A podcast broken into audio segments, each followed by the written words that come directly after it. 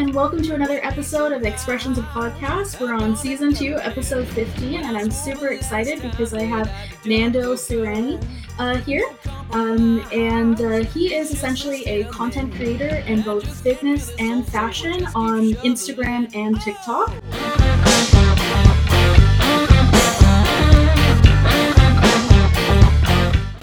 And he has a pretty decent following. He has a really awesome story, and I can't wait to get into conversation with him. But before I do, I just want to check back with Brian and see how he's doing this week. Awesome. I'm very excited to talk to you, Nando. I've been doing some research. I like to research. And I've got some questions and things to talk about. I'm very interested because we really haven't had just somebody who's more about fitness and about that positivity spread through fitness. And something I noticed about you as well is your goal isn't necessarily the fitness, it's the being creative and how you present the fitness through creativity. Definitely. Which is a completely different way of thinking about it. I speaking of the week, this coming Saturday, I'm shooting pro wrestling. That's kind of what I do when I'm not at Henry's. And everybody there is a fitness trainer or into fitness, of course. Mm-hmm. And, you know, hearing it from this perspective is going to be really great, especially going in on Saturday and hanging out with these guys and being able to bring that conversation forward then too. So really anxious to talk about what we talk about tonight. And thank you so much for taking the time to be with us. Yeah, definitely, guys. I'm really thrilled to be on here, and thank you again for having me. And let's get this started. Yeah, absolutely. Awesome. So I'm super happy to have you on, Nando. For those of you who are listening and who are watching, Nando, can you just describe a little bit about your Instagram feed, your TikTok feed, what it is you do, and kind of like... Definitely. You know, yeah, definitely. So I started probably doing content creating about 2 years ago when COVID hit. I'm actually a personal trainer as well. So when COVID hit, you know, I was home and, you know, not training at all. And I was really looking to just kind of, you know, pass the time a little bit, try and motivate whoever I could, whether it was like local clients, whether that was, you know, starting a TikTok account, getting on my Instagram and just kind of sharing different workout routines, you know, what I'm eating during the day, just to kind of get people, you know, getting into a routine as we were all at home. So from there, just from posting on, I guess, TikTok a little bit more frequently, ended up having a few videos that did really well and ended up converting into some followers. And then about 6 months to 7 months after that, I started dabbling with a little bit of fashion, and I started posting some outfits one day on TikTok. And I noticed I had an even greater audience on TikTok with my fashion, and I was still posting the fitness stuff. I noticed something to do with fashion and myself. People were really connecting with me. So then I carried that over to Instagram, and I started shooting my own photos. Even it was just like outside my house of like different outfits and stuff. Right when I started, I think I started doing the fashion when I was at probably 3,000 followers on Instagram, 3,500, something like that. And then, yeah, so from there, I just started to pretty much create as much content as I could every single day. And, you know, from doing something for fun, pretty much, and trying to just motivate as many people as I could. And then it ended up turning into a career for me now. That's awesome. Yeah. When I met you at the Henry's store in Woodbridge, mm-hmm. We talked a bit briefly about how you've been able to kind of roll this like content creation passion project into a profession. I mean, you mentioned you've been partnering with mm-hmm. some brands. So can you talk a little bit about that?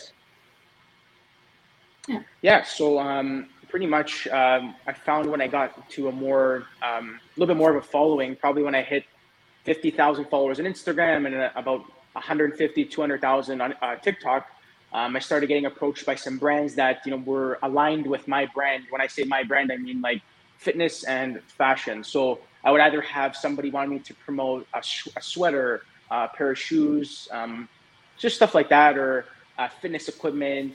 And, you know, it just slowly started to become like, oh, wow, like people are actually asking me to like post this stuff on my channel, right? And I just, it was all crazy to me in the beginning because it's such a new industry. And I feel like a lot of us influencers and content creators, we don't really have like a group of people where we can kind of like talk about it and hear each other's thoughts about it. So for me, I had to kind of teach myself with also having my own agent in the beginning who was helping me as well, with kind of directing me and, how to respond to people. And because that was a big thing. Like, it's not just like you're not really talking in person with people. You're emailing people back and forth. So you want to come across like, very professional and, that you're really interested in working with their brand. So it was all like a big learning experience for me as well. Yeah, that's interesting. I didn't think about it. I didn't think about it from that way. Aurora knows through our channel, we get all the messages come through all the time. Work with our brand, this and that. Yeah. But all that really seems to be is just, people giving you a discount to buy things off their sites. What's the difference and how does it what's the difference between what's happening like that versus you reaching out to brands and trying to actually cultivate a relationship that way? Yeah, definitely. So there's two things that could happen. Either the brand reaches out to you and they ask you to promote their product. Most of the time they'll, want you to post for free. And, if they send you, a sweater, a pair of shoes, hey, do you mind posting this and to your channel if we send you this pair of shoes, right? In the beginning, it was like I was getting a lot of those where I was like, wow, like, okay, I'm getting all these clothes and, I'm getting the brand new pair of shoes every week, right? You're just getting it sent out to you. But then there's other times where, I really want to work with a brand and I would actually approach them and say, hey, like, I really love your product.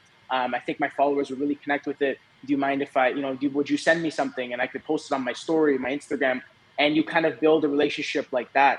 And then the other thing you were mentioning was more of the affiliate program. So pretty much, people ask you, you'll see a lot of influencers do it like, oh, use my code NANDO20.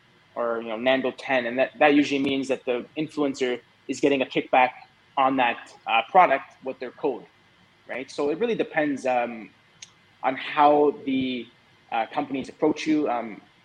But in the beginning, I was doing a lot of collaborating with a lot of brands with free product, trying to get my name out there, trying to just connect with as many people as I could, and I didn't really care about like the money, to be honest, in the beginning because I just wanted to kind of create my own brand for myself and build up a community of people that really trusted what I was posting. So if I had things to post and I could showcase to people, that's how I was going to get the trust in my followers to say, hey, wow, like, okay, Nando's not just like, posting anything. He's posting things that he really likes, right?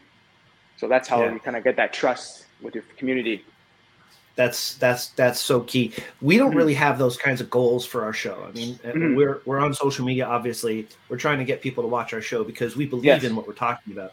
But at the same time, we're not taking that approach where, getting an agent, first of all, good on you for having that level of interest in it to reach out and actually get somebody to help you put out that image of professionalism because it's not easy. I mean, it's you're obviously professional, but all it takes is one little slip up and yeah, definitely. Right? So, yeah, I went there. But realistically, it, you have that level of interest to step up and get somebody to help you with that. So that's excellent and good on you.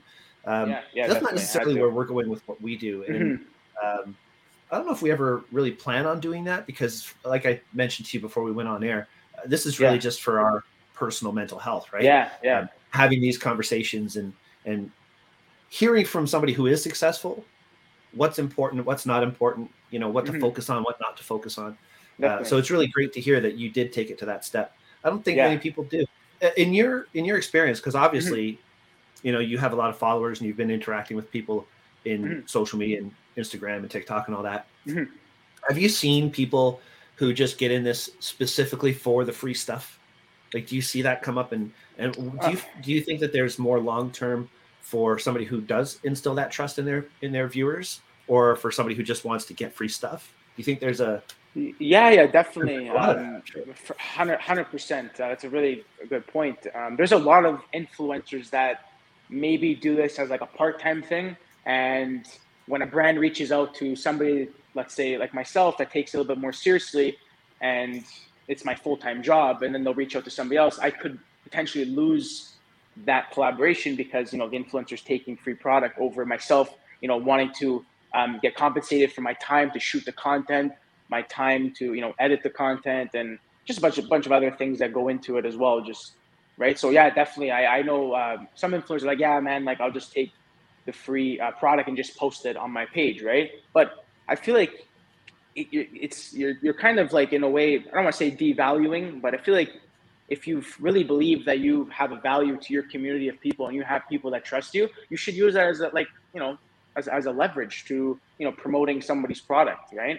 I feel like if you want to make it a business, you can in this market right now. It's influencers are, you know, becoming more popular now. Brands are really reaching out to a lot of influencers. So I feel like right now is a good time to, you know, capitalize and create content for brands and, you know, promote good, reputable brands, right? For sure. Yeah. It's like a whole nother avenue of marketing now. Definitely. Content creation, marketing for products, brands, services, whatever it may be. It's a whole other avenue, and we're seeing so many companies tap into this. And there's people who make an actual living. Like we've had a few other content creators, the ones on our TikTok episode. We had a couple TikTok creators on, and then we had Thanuska, a makeup artist who's on YouTube and TikTok and Instagram and all that. Nice. And they speak to also Ken as well, Ken Dominic. And they speak to that as well. Like, you know, it is a profession. It is, you know, a business, and it has to be treated with a level of professionalism, but you also have to be fairly compensated for your time. 100%, yeah. And it is kind of hard for a lot of beginner content creators, I'm sure, to bridge the gap between just getting free stuff and actually getting, you know, some sort of compensation for the work that's been put in. You know, don't get me wrong. I'm not sitting here saying that like I don't post things because I'm not getting paid. I've gotten some really nice gifts before and stuff that I was very interested in, and you know, I just really, really love the brand. The brand reached out to me in a really nice way as well. And, you know, there was always a hope of that if I do well and show them the content I push and, you know, if it gets a lot of views, gets a lot of engagement, that there is a potential to, you know, actually working with them on a paid basis, right? That's awesome. Yeah. What brand were you most excited about signing a deal with, so to speak? Like you finally got them on the phone and you got it all hooked up and you hung up the phone and you're just like, yes. Yeah, definitely. When I first started, I was following a bunch of influencers, and there was a brand from the UK called Boda Skins, and I just like absolutely loved their jackets. Like they had like the coolest leather jackets. They were like crazy expensive jacket. I think it was like, I think they range between like $800 to $1,500 a jacket or something, right? I'm like, one day I'm gonna get them to send me a jacket. One day. And I remember I sent them probably 30 to 40 messages throughout, 30 to 40 messages saying, hey, like, I really love your product. I would love to promote it. And finally, I ended up getting a response from them, and they ended up sending me a few jackets now. I'm doing some work with them as we speak. Throughout the spring. So that was like a really cool one that I got that I was really excited about. And I didn't get paid for that, but it was just kind of like a goal of mine to you know, get part of that group of influencers that were working with them as well. So I just thought it was a really cool goal of mine. So the moral of the story here is the one email that I sent to Elvira to come on our show probably wasn't enough. I should probably do 30 or 40 emails to get on my you gotta be pretty consistent. I didn't stop. I didn't give up till I got an answer. I would comment on their photos. I was really, really persistent. Like I was leaving comments like, hey guys, I sent you a DM, just, you know, whenever you get a chance, please get back to me. And you know, it finally ended up getting back to me, so awesome. Yeah that's really great. Yeah, thank you. Yeah, it was cool. I'm just curious because, I mean, to get into content creation, there has to be some level of knowledge of, you know, either using a camera on your phone, working with video or any kind of editing software. When did that start for you?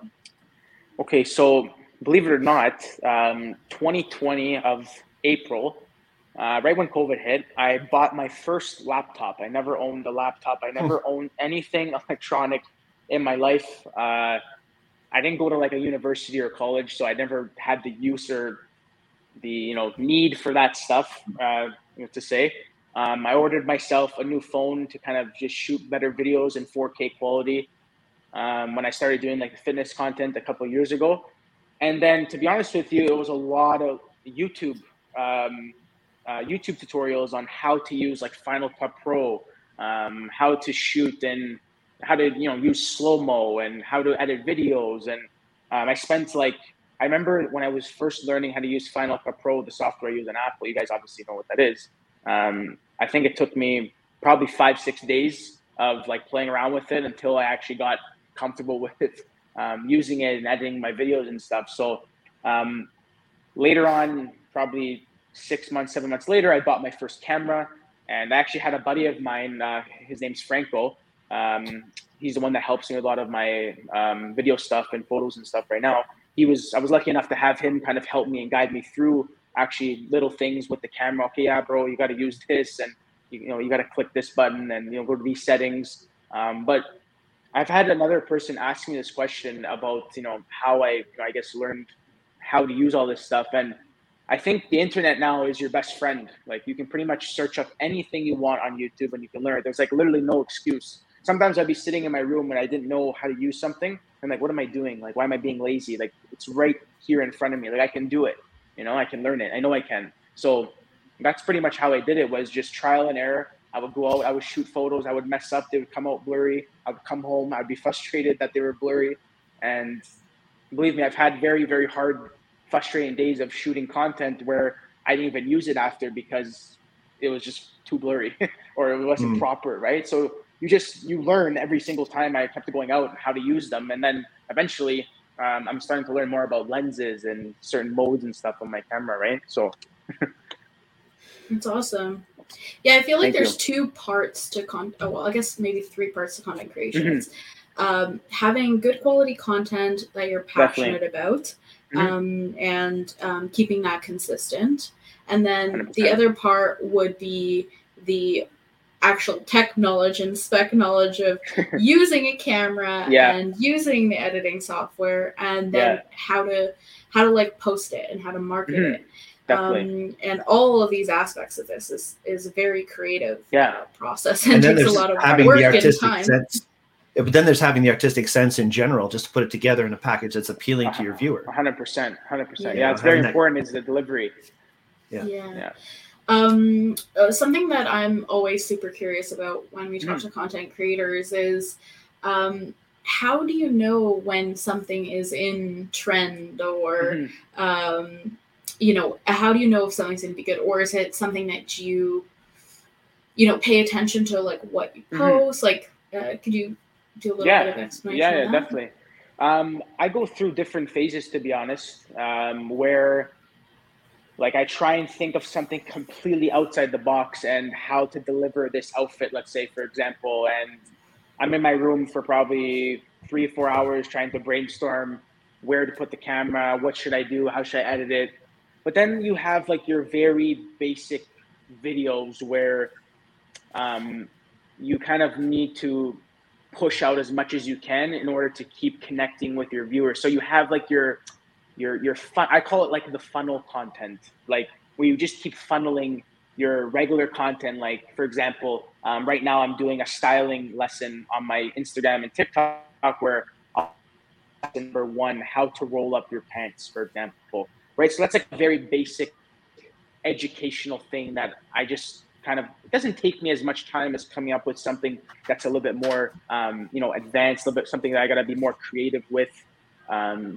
So yeah, I definitely go through phases of, should I try and think of something viral in my niche, or should I just stick to more, the foundation videos of how to, wear an outfit, for example, or right? Yeah. Where would you draw your inspiration from? Because I know a lot of content creators, they do research. They look at like what's trending. They look at people that they admire. Definitely. Yeah.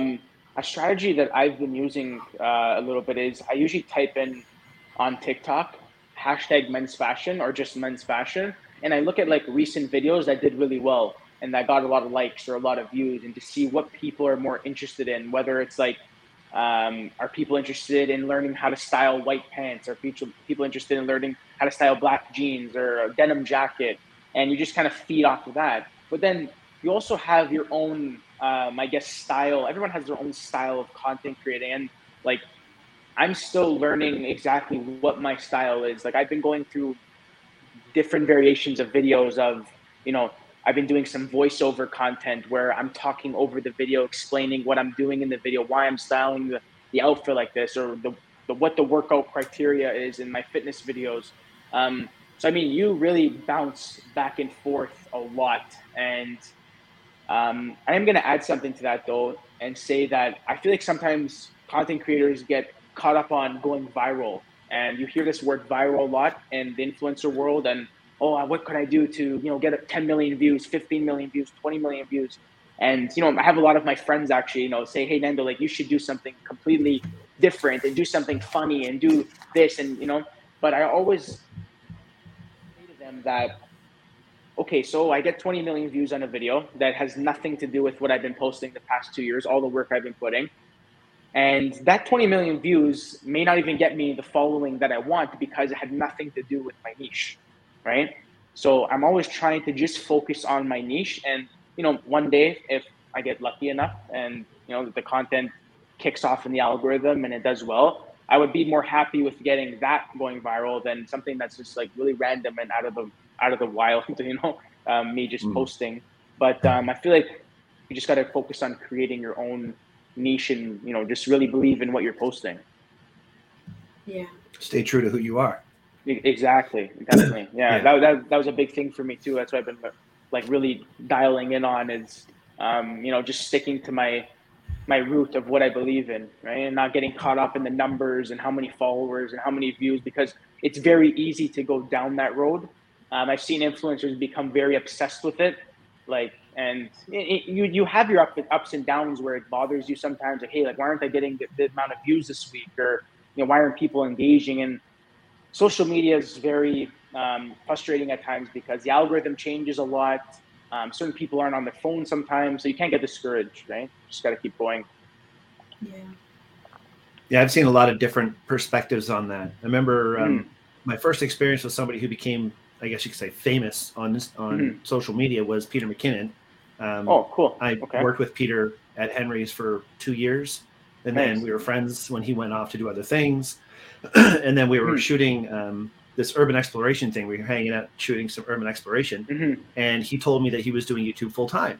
Yeah. I was like, really? You could do that full time? Sorry, my cat is that's part of the show. I'm like, you could do that full time? Like, that's really cool. And he was telling me about, you know, what's going on. His phone's blowing up the whole time about people following him and all this and that. Yeah. And it opened my eyes to, you know, this is a viable medium, first of all. And secondly, the main point Pete always talks about is be who you are, because you can't 100%. Ever change. Exactly. If you start off as something that you're not, then you always have to live up to those expectations. Exactly. And it's like you're saying, you build up all these 20 million views and you get all these followers, but if they aren't going to come back and see the stuff that you normally do, then, you know, there's a spike and then you're back down. 100%. Right? And then you're just back down. Exactly. So because you want to make sure you can keep posting that same content that went viral, right? Yeah. But then the other side of the coin, I've been on a different podcast where, you know, in the behind the scenes chatter, the host would say, like, don't talk about certain things. Right. And through the conversation, somebody says, well, during pandemic, I had to flip my business practice. And then all of a sudden in the chat, it says, don't say pandemic because of the algorithm. Right. You don't want to mess up the algorithm. You want as many people to watch you as possible. Yes. And I respect that, but I also don't have the memory or patience to filter what I say that much to care. Right? Yeah. There's so many different sides of people 100%. Going into this. And when I was reading your webpage, I mean, one of the comments I made was the questions that we asked you, two of your four top achievements that we asked you about had to do with the followers that you got on TikTok and on Instagram. But I liked how you see the presentation as the creative medium. More so than the fitness on its own. Yes. Right. So by not just looking at it as the fitness, which is obviously going to attract many viewers. My wife came in earlier and I said, this is going to be our guest tonight. And there's like a picture of you with your shirt off. And she goes, oh, well, maybe I should sit in on that. But I'm like, whatever. Close the door. So obviously there's that as far as attracting many people to watch what you do, but your presentation, your way of thinking about, you know, how am I going to take this clothing and make it look different than previous, but you're always staying true to yourself. And that there's a lot to be said for that. That's the ethics side of being a human, right? Yeah. 100%. It just has to do with, exactly that. Yeah. Just being a human being and being honest with yourself and what you want to promote and what you want to be known as well. Right. Yeah. So. Yeah. I've one thing I wrote earlier that I wanted to, maybe this is a good time to bring it up. One of the things that we talk about a lot, I know myself, I've talked about it. Mark, we talked about it on the last episode. Mm-hmm. I don't know if Aurora ever feels this because Aurora's just badass, but a lot of us feel like imposter syndrome. You know what I mean? Like I've done so many videos where I put it out as I was doing a whole series called the Digi-Knows, digital know-how or did you know kind of thing, right? Play off words. And they're just short little 2 to 5 minute little videos on little photography things people may not have thought about. And I did this whole series of different Digi-Knows. And when I watched them back, it was just, who am I to be giving people advice? Who am I to be saying these things and talking about all this stuff? And like, why would I be the person to post all this? So I never ended up posting a lot of it, like maybe one of them out of 10, right? Do you find yourself falling into that trap? Or do you have this confidence about your work and what you do that, you know, you just have a vision, you create it and you put it out? Mm-hmm. No, great question and good point, because I went through this, I would say about a year ago. I had like really, really rough days, to be honest with you, like really, really rough weeks of like, oh gosh, should I post this? Like, what are people going to say? I'm going to get made fun of by my friends and what are people going to think of me that I'm, even like, for example, my own parents would hear me. I have my studio upstairs in my room. And they would be hearing me kind of jumping around in my room, switching outfits, whatever I was doing.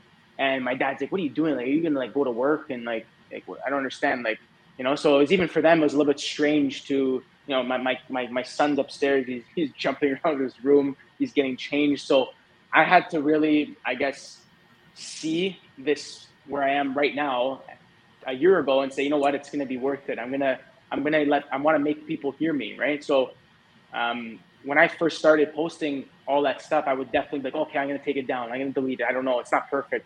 But now, like looking at content now and when I'm filming it, I don't care if it's not perfect. I care about getting it out and getting it done, right? Because if you think about, oh, I didn't say this, but I didn't say that, people don't know that. Only you will know that. Only you will be your hardest judge on yourself, right? Yeah. So I never, ever asked anybody, should I post this? What do you think of this outfit? Do you like this workout?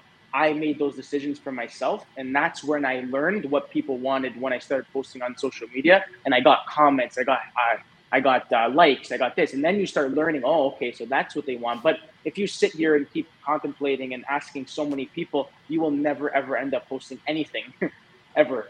I've been down that road a year ago, so I know what it feels like to be stuck and not believing in yourself and what you're saying, right? So.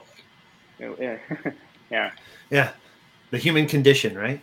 Yeah. Definitely, that's really good advice, because I get this to myself. Like, I really should post more on my other social medias and stuff. And, I feel like, I did this photo project, but it's not good enough, like to post up or whatever and show off to people. And then I'm like, it's just sitting on a hard drive. Yeah. And then what is it doing there other than just existing, right? It's just taking up gigabytes in your computer. Yeah, exactly. It brings us back to our Lori Novak episode where we talk about your creative legacy. What do you do with all your data when you die? Like, it's just sitting there, right? So do something with it. Yeah, exactly. Yeah, you would never know. There's like, I don't know how many people are in the world, 9 billion, was there 8.5 or 7 billion? I don't know. But like, you never know if you hit one person with your video or with your photo. You hit one person that you may make their day. You might help them. You might educate them. Maybe they're having a crappy day and you motivate, you inspire them. So that's what I kept saying. I wasn't doing it like for the people that knew me, right? And like, I it wasn't like not the people that didn't know me, that was by way of putting it, but I'm saying I wasn't like doing it for, I guess, like my friends. I knew I could connect to more people and motivate more people and get out to more people that wanted to learn more about fitness and fashion, right? So you can't really have that fear in thinking about what people are going to say and stuff, right? So yeah, that's really good advice. Like, even if you inspire one person, you've done something with it. Yeah, that, exactly. That's what I kept saying all the time. That's awesome. Of course, it helps when you have a 12-pack. I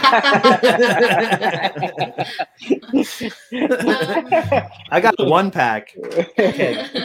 Oh my gosh, you're killing me. Actually, on that, like, how did you get into fitness? Because this is one of the topics that you're super into, right? It's one of the main things that's on your social media. How did you get into it? So, believe it or not, in grade 11 or 12, I needed to like take an extra class in school. And my mom kept saying, why don't you go into weight training? Why don't you go into weight training? And I didn't want to go into weight training. I was just finishing hockey. I was like a hockey player up until I was like grade 11. And I loved sports, but after sports, I was really turned off of even just like playing anything and stuff. So anyways, I got convinced to go into this weight training class. I ended up becoming obsessed with working out in like grade 12. And then from grade 12, I, went into like my first year out, which I was 18. And that's when I found the personal training studio I'm working at right now, which is called Incline Fitness. My boss, Nat Levy, took me in as like his little sidekick, you can say. And I would watch him kind of just train. And that's how I got into personal training. And then it just became a form of habit from when I was like 17, that every day I would just, go in my basement, lift weights, I would go to the gym. And I just pretty much became obsessed with it. I loved the way it made me feel. I felt really accomplished after I finished it. And I got a lot of confidence from probably, working out and taking care of myself, eating right. Definitely a big part of my story definitely is my fitness side of it. Very neat. Yeah, I was thinking earlier, when I was young, high school, I remember our fitness, our gym, I don't know what you would call it, the workout room wasn't really the gym. The gym was where everybody played basketball. The workout room was beside the cafeteria. So every time I'd go to lunch, I'd see this workout room and I'd be thinking, oh man, I want to go in there and work out. But there's all the tough guys that went in there, and all the guys that would never even talk to a little kid like me. So the intimidation factor was always there. I guess being in sports from day one with the hockey and then, it would just feel a little more natural. You'd probably be part of that clique a little bit easier to keep into the fitness. Actually, I was up until I was probably 17, I was very, very frail. My body was very frail. Like, I was always the shortest kid on every team, always the lightest kid. No matter how much I ate, I couldn't put weight on.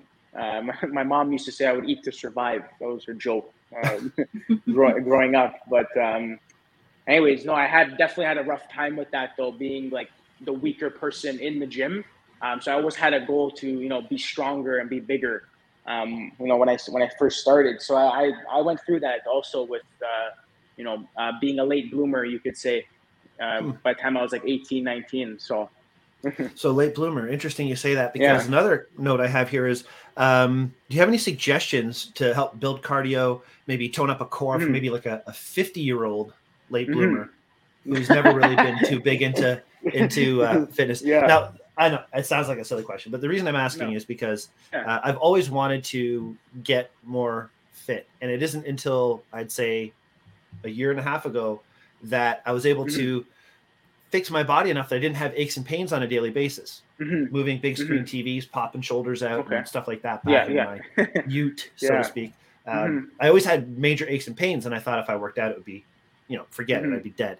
But all of a sudden, I fixed myself, and I have no aches and pains, and it feels great. So I'm doing crunches, I'm doing squats, I'm doing little things like that just to help. That's awesome. But finally, I'm thinking I got to start doing so like maybe one quick tip.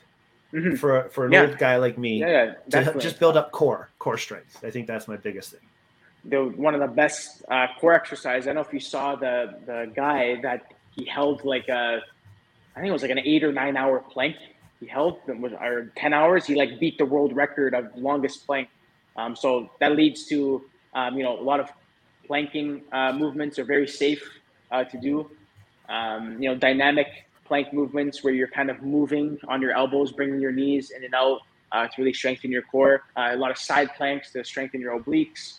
But there's, yeah, I would say even if you were to hold, even if you could get up to like a 5-minute plank every single day, that'd be really, really good for you to strengthen your back, strengthen your core.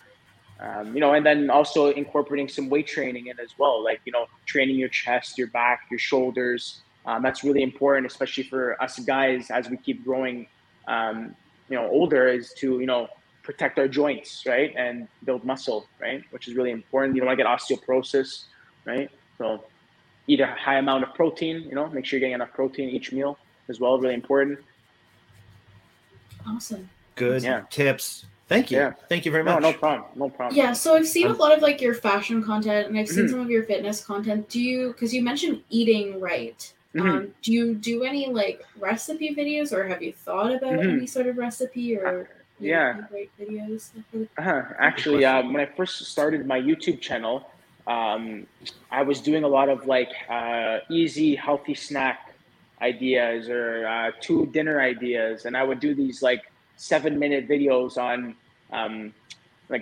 just giving people some inspiration on what to eat at nighttime or morning breakfast ideas and stuff like that. So I've definitely like thought about getting into the food maybe. It's just right now I'm more focused on, I guess, just the workouts and the fashion, but definitely something I could maybe get into, and maybe I start vlogging a little bit more on my YouTube channel. I've been saying I've been to do that like the past 3 months. I just haven't got to doing it yet. But definitely would be like nice to throw that in as well, just to show people a little bit more of my eating and stuff as well, right? Just give them some ideas. Yeah, definitely. Aurora, you mentioned our guest that we had on, Ken Dominic, a while back. And one of the things we learned from our show with Ken is there could be a lot of feedback that is negative in the world of social media. Yeah, and definitely. Everybody has their own way of handling the negativity, right? Do you feel that your content generates any of that? Like, do you feel any kind of negative vibe from what you're creating? Has there ever been a situation that has kind of struck you like, this is not normal, or 100%, anything like that?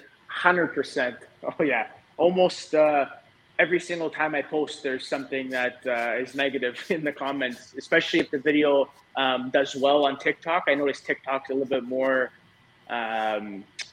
you could say like a little bit more, it's a tough crowd on TikTok. You could say that than Instagram. Instagram's a little bit more, you know, professional, and stuff, but don't get me wrong. Like I've had people say maybe like, oh, your pants are too tight. You look like a girl with your pants that tight. Like I've heard all these chirps about the type of clothes I've been wearing in some outfits and stuff, but I don't know. I just laugh it off, and you just keep going, right? Like, those people maybe are just making those comments because they need to make themselves feel better. Like I would never, ever say that to anybody that's trying to put themselves out there and trying to just help people really, right? Because that's all I'm trying to do is pretty much just inspire people, right? But you will get that. It's very normal. So I just completely ignore it. I do read them. I actually go through them sometimes and just like laugh at them. I'll read them to my friends and we'll just have a laugh. But, you know, I don't really engage with them. I don't comment back at them. I don't say anything. For me, it's actually better sometimes if it is getting a little bit more of some controversy, and then people start commenting back and forth to each other. So it actually helps out my video do a little bit better sometimes. But that's besides the point. But, you know, I definitely have some negative feedback on stuff I've been posting. Huh. Yeah, I think there's 2 parts of this. This is really good advice. Like, don't engage with them, because the more you engage with them, the more that enables them to, like, you know, just go off at you even more, or like, you know, that type of thing. I learned that the hard way. And then the other thing, that's a really good piece of advice is that, you know, sometimes negative feedback, even though it sits in your feed, it sits on that post, it's on there. It's still good because there's more comments, and that brings up the algorithm. 100%. And then you can also see, I guess, in a lot of these situations where, you know, I've seen in big controversial posts before where some people say something negative and then all the people who are good supporters of that person are coming back and saying, you know, no, you shouldn't be talking like this. And they're supporting you. Yeah, exactly. Yeah, I've definitely seen that in my TikTok as well. Like, hey, like, leave the guy alone. Or, you know, what do you know?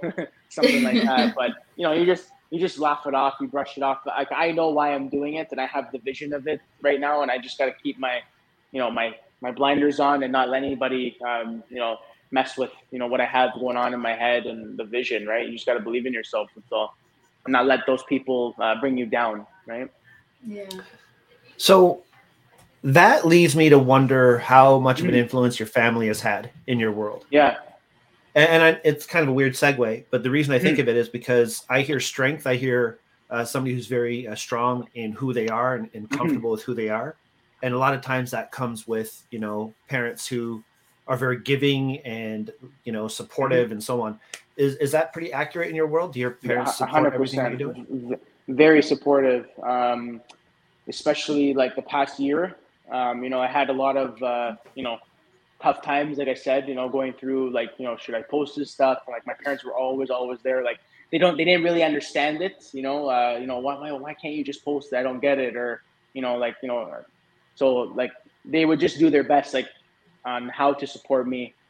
With those conversations when I did bring this stuff up to them, but like they're like I tell them a couple of things now, like oh wow, like you're for example, I got you know this is I got Ralph Lauren to send me a fragrance bottle. My mom knows Ralph Lauren from you know when she was a kid, so to her it's like oh my gosh, like that's really cool. That's big like, time. Yeah, so she was like wow, like they actually send you don't have to send it back, like you get to keep it. I'm like yeah, I get to keep it, like this is mine, right? So. They're even more freaked out than I am. You know, I was actually supposed to, you know, this is off topic. I'll say it really fast. I was actually supposed to be an electrician when I got out of high school. My dad was like really into construction. My parents were into real estate. So that's where I was supposed to go. I was supposed to go into like the construction side of things. So it's just funny the way it turned out now. And they're my number one supporters with it now. That's awesome. Yeah. I had that in my notes actually. Supposed to be an electrician is what you wrote. Explain that. Like, how could you supposed to be? It's funny. Yeah. The reason I ask it is because when I was younger, living in Oshawa, my father wanted me to be an electrician. So he got me working as an apprentice and didn't work out so well. Nope. Yeah. I saw my needle nose pliers explode in my foreman's hands on what was supposed to be a dead circuit. And I'm like, I'm done. So I'm not playing with electricity anymore. Really funny that you say that because I did one day of demolition when I was 17, right after high school. My dad wanted me to just go to work. He's like, all right, go to work. Because then he goes, you know, you'll get used to that kind of construction vibe, you want to call it, right? And I kid you not, I came home at 5:30. I called my boss. I said, I will no longer be coming the rest of the week. It's not for me. And that week I went to get my personal training certificate. And that's when I said, you know what? I want to be a trainer. And I want to help people with something I really love, right? Good so I was you. Never, yeah. Awesome. When you know, you know. Yeah, I definitely knew that day when you were lifting up pipes that you couldn't lift. Yeah. Oh, no. Yeah, I had to tear down old Bell phone booths and dig up the concrete. And as an apprentice, you're the one that puts all the concrete in the back of the truck. 100%, Yeah, definitely. Yeah, that wasn't for me. Anyway, now I'm just making myself sound lazy, but whatever. All good. That's hilarious. So many things. Well, another thing that actually I saw on your through the website was the music choice that you have. Yeah, and I got to thank you, Rufus Du Sol. I'd never heard of him before. Oh my gosh, never heard of him before. Amazing. And I before the show, I was listening to a bunch of the stuff. Yeah, holy crap, they had a live from Joshua Tree. Joshua Tree. Yes. That was insane. Yeah, such insane. Good music. I'm actually going to see them on June 3rd. They're coming to Toronto, so I got tickets to go see them. Yeah, really excited. Yeah, you know what? I love their music. It's just it puts you like whatever mood you're in. You want to work out, it's good workout music. You want to go for a drive, it's good to drive. You want to just chill. Like this is the stuff I listen to in my studio at like during the day. I'll just put it on in the background, just film, get changed, put the outfits together. And they've been like a pretty, I want to say like a part of my creating is with their music in the back. So. Cool. Yeah. Aurora, have you heard of them before? No, I have not. I was actually going to ask if ask a little bit about it, and it kind of leads into our last three questions. I don't know if this is going to be related. But before we get to that, I just want to ask Nando if you've ever heard of a group called Yellow. Yes, or Yellow. Is it Yellow? Are they like more of a techno artist or no? Back in the day, that was like a. Okay. I don't know, not new age, but kind of like this kind of same kind of trancey kind of vibe, right? Okay. They did that song, "Oh Yeah," bom, bom, do, do, do, do, right? Okay. They have a bunch of different stuff. Nice. And there was another group. I had it earlier. I wrote it down. It doesn't matter. Orange. Tangerine Dream. That's it. Tangerine Dream. Okay. Very much the same kind of vibe. Nice, nice. I don't know if that'd be something you'd want to check out, but if you like the sounds of this other group, then Tangerine Dream or Yellow might be something you'd like. Okay, I'm going to look it up on Spotify or Apple Music after. Cool. Definitely. Yeah. All right, and then that could lead us to our final questions. Unless, Aurora, you had other things you wanted to... Yeah, before we get into that, I do want to ask... For somebody who might be an aspiring content creator, what do you think is like the best piece of advice you can kind of give and pass on to somebody from your experience, I guess? Definitely. Well, like I was saying before, you got to really search inside of you what it is that you are really passionate about and what you just really love talking about. Like, for example, my girlfriend says when I talk about fashion and talk about fitness, I have like this glow to my face when I start talking about it to people. Like I start lighting up. She said like when I start explaining what I'm doing, I just like love talking about it. So that's the first thing is, figuring out what you love and what makes you happy and what makes you feel good when you're kind of showing that passion to somebody else. Because I love getting the feedback of others of when I'm putting out something that I love as well, right? So. Secondly is, if you're hesitating on posting a video, don't hesitate to post a video because, you never know, like I said, who you're going to connect to, who you can help that day. You just can't be hard on yourself either. Like everyone starts somewhere, right? Like I keep forgetting even for myself, like where I was 2 years ago with my photo quality and where I am today with my photo quality, and where I could be in 2 years with my photo call, and I could be laughing at these photos I'm taking of myself right now, right? So you're always improving, you're always learning, and there's always a starting point. So everyone starts somewhere, and that's the biggest thing is even with fitness, ties in with fitness as well, is that you can't look at somebody else that's been training for 7 years like myself, let's say, when you're just starting out. Right? It's good to be inspired by them and motivated by those people, but you cannot compare yourself to other people because that's when you will start doubting yourself, saying, I can't do it. How does that person do it? But little do you know, that person been working out for 10 years and this is what they've been doing. This is their job. This is their livelihood, right? So that's like me looking at a content creator that is a professional videographer and saying, wow, I want to shoot photos and videos like him. Well, maybe I could one day, but I'm not there yet, right? And last but not least, don't ask anybody, should I post this? just post it, and you will find out what the answers that you get from your viewers and your comments and your community of people. And that's it. And just have fun with it because it can be very fun creating content. You can get together with friends, make funny videos. So it could just be a good hobby. Later on if you wanted to do that. But there's definitely room. Take it to a professional standpoint and make this a career, right? So you just have to believe in what you're posting, and that's it. One last, hopefully, quick question before we get into the last three. But what's next for you? Do you have any fun, cool projects that are in the wayside? If you can talk about them. Or, yeah. Things that you aspire to do, but maybe. Yeah. Yeah, definitely. I have some cool partnerships coming up this spring and summer. I got invited to like a few events with some of the brands I'm working with this summer. I'm really excited to just kind of finally get out and actually meet people instead of like Zoom calls and phone calls and meeting emails and stuff. So that's one thing I'm really excited for, is just kind of connecting with, you know, more people in my area in Toronto. I feel like there's a lot of influencers in Toronto. I just don't know them. I haven't got a chance to meet them. So I'm really just kind of excited to meet other people that are maybe passionate about what I do, right? Another thing was I'm always thinking about starting a clothing brand.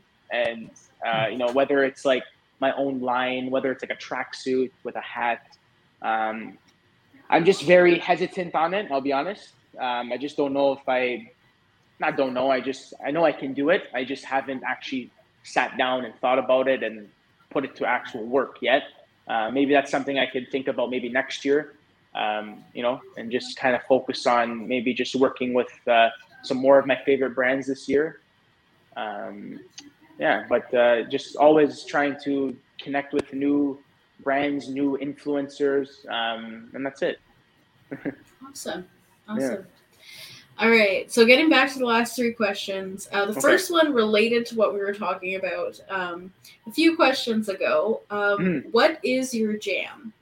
What is that specific song that you always listen to get you kind of pumped up, get you inspired? Yeah.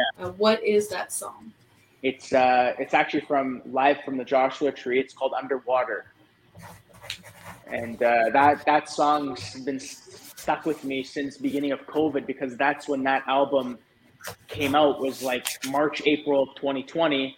And that album pretty much lifted me through that, you know, that rut of being at home and, you know, not really being able to see anybody, talk to anybody. So that album, Rufus Du Sol, actually means a lot to me, because it really motivated me and put me in a, I always think about those moments by myself in my room filming, and it's just a good memory to have, right? Of that. That's awesome. Yeah. What's really cool is when you're old like me, you know, down the road, you're gonna, every time you hear that song or that music, you're gonna smell the air that you smell now. You're gonna feel it the same way, you know. Yes. Music just brings you right back every time. Yeah, I love it. I love that. Yeah, definitely. All right. The next question is, what is your tool of the trade? It can be an actual tool. It could be something that you use physically to be creative, or it could be kind of like a concept or something like that. What is that tool that you use all the time when you're trying to create content and you know, put stuff out there? That's a really good question. Definitely, you know, my camera is my tool, my physical tool, and my videographer as well, and sometimes my girlfriend also helping me with you know, shooting videos and photos. But the other tool is, you know, when I put that outfit on, I have to be very, very confident in the outfit and be very confident in front of the camera, and, you know, really, really showcase the outfit, because, you know, there was times in the beginning where I didn't know how to pose and, you know, what should I do for this photo? How should I put my hand? Where should I look? What should I do with my hair? And, you know, as you kind of like, even now, like, or even before, you know, you get a lot of people that laugh at you on the street and like honk at you, you know, while you're doing it. 'Cause it's like, you know, it's different. It's different than just, you know, being an electrician. And, you know, I'm really like putting myself out there in front of people. And now, to be honest with you, I think my tool is my blinders. When I'm out there and I'm with my guy, I'm focused on what I'm doing. I'm not looking around at what people are doing. If they're looking at me, if they're pointing at me, I really don't care, because I have a vision of what I want to do with myself and what I want to, you know, portray on my social media. So I think my tool is my blinders when I'm, you know, really dialed in. And even my girlfriend comes out with me sometimes, and she's like, how do you not like look at people on the, like, I don't even care anymore if people are in my shot. Like, I just don't care, because I need to do it. Right. You focus. Yeah. I'm really focused. Yeah, definitely. So yeah, my blinders are my tool. Love it. And with that new lens where it blurs out the background, you don't even see them. Exactly. Yeah. He came in for a lens at the store, and that's how I. Yeah. Great help. Yeah. That was great. Nice. Awesome. 5-star Google review right there. Yeah. Oh yeah. Yeah, that was great. And the last question you actually already know. It was the last question on the sheet that we sent you. Every week we ask our guests on the podcast to issue a challenge to our viewers and listeners. What would you challenge the viewers or listeners of the Expressions podcast?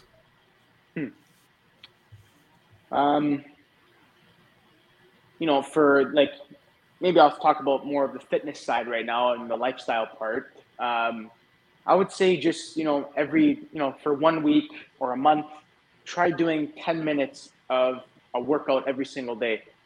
And, you know, starting off with something small like that and, you know, just moving your body, getting yourself into routine for 30 days, you will be able to set yourself up to eventually doing, you know, 20 minutes a day, 25 minutes a day, 30 minutes. I feel like even some of my clients that I currently work with at the gym, or even for myself, actually, I promote a lot of like quick 10 to 15 minute workouts on my YouTube channel. And that's just because even for myself, like I don't really feel like training every single day sometimes. Like sometimes I don't sleep at night, you know, I'm editing really late and I get 5 hours of sleep and I'm going to work and then I'm coming home and I'm like, oh my gosh, like how am I supposed to work out for an hour right now? And it's not about how long you can work out for that day. It's how long you can, you know, work out for the rest of your life, right? And if I can only do 10 to 12 minutes that day, I'm just going to do 10 to 12 minutes because I'm sticking to routine, I'm sticking to my habit, I'm sticking to my rituals. And that's what's more important. And that's how you're going to set yourself up to actually eventually training every day for 30 minutes to an hour, right? So start off small and be consistent with small and then eventually get to big. That's really good advice. Yeah. I feel like one of the main reasons why a lot of people don't work out, don't get in shape is it's like this huge, well, the thing that Brian was saying earlier where you compare yourself and you're kind of intimidated. Yes. But the next step of that is like it's blocking out a big chunk of time in your day. Yeah. And that's going to make you tired or, you know, set other things back. But if it's something small like 10 minutes, that's it's very something easy that anybody can spare. Yeah, exactly. And it's very easy to accept as well and be like, oh, okay, I can do 10 minutes.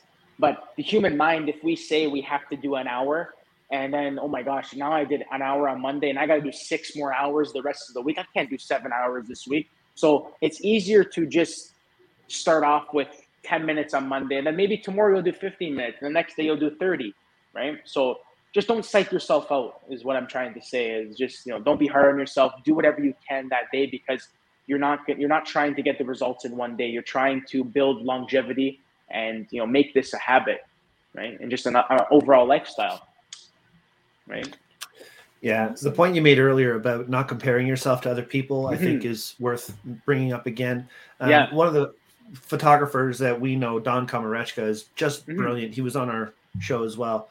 Nice. Some of the work he does is just so high end that you think you could never do it. Yeah. I remember running photo workshops with him where he's teaching people. We're out in his backyard and he's teaching people how to do the exact same thing that he has hanging on his wall. And nobody's coming up with the same results and they're getting frustrated and they're telling themselves they can't do it. And, you know, my job for that workshop was to go around and decipher what he's saying, translate what he's saying into layman's terms so everybody can kind of, you know, grasp the concepts and start working on. And all I'm hearing is, oh, I can't do that. Oh, I'm never going to get this. And I'm like, well, no, maybe after you take 100, you make 100 photos every winter for 10 years straight. And each photo takes 4 hours to edit. Maybe that's when you're going to end up being like Don Komarechka, right? Now until then, you're putting in the time. You're putting in the experience. Exactly. That's really exactly what you're saying. You can't compare yourself to Arnold Schwarzenegger. Yeah, and you know you're not exactly. Right? Exactly, you did it from birth. Yeah. Everyone starts with their a fresh plate, right? Empty plate, and that's right. Yeah. Awesome. Yeah. Very good. This has been a really awesome time chatting with you, Nando, definitely. And really great meeting you. I'm so glad you could come on the show and make this work. Of course. Before we sign off for the night, where can people follow you, find you on social media? If you want to plug that now. So on TikTok, my handle is Nando Sirianni. My Instagram is also Nando Sirianni. My YouTube is just my name, Nando Sirianni. And those are like my three main platforms, I would say. I also have a new fitness account. Another one of my goals, actually, I forgot to mention earlier, is Nando Sirianni Fitness. So I'll only be sharing fitness content on that Instagram page. I think right now I'm almost at 2,000 followers on it or something. I just started it 2 months ago. So that's another goal of mine, is to eventually maybe grow a community of people that just care about Nando Sirianni Fitness and not the fashion stuff as much, right? So, nice. Yeah, but please, when you guys post this all, make sure you tag me and I'll repost it, and I'll try and get as many people to see it, right? I would love to just help promote you guys as well, right? That's awesome. Appreciate that. That's awesome. Yeah, of course. And before we get going, I also want to say, if you like the podcast, if you enjoy the show on YouTube, please make sure you share it with other people, comment, do all that fun stuff, because it really helps get this out to more people and exactly. build our audience as well. Exactly. So, yeah. Thank you guys. We need some work. No, you're very welcome. Yeah, we need some work with our search engine optimization. We got an email from somebody saying, "Hey, we checked out your page and your search engine optimization is 2.5 out of 10. What's going on with you?" I'm like, we'll figure that out. That's good. Yeah. All right. Well, thanks so much, Nando. It was really nice to meet you. Thank you for the advice as well with the planking. I'm going to definitely start doing that. Of course. Anytime. Thank you guys for having me. Yeah. Awesome. All right. Have a good night, and thanks so much for listening and watching. Bye, everyone.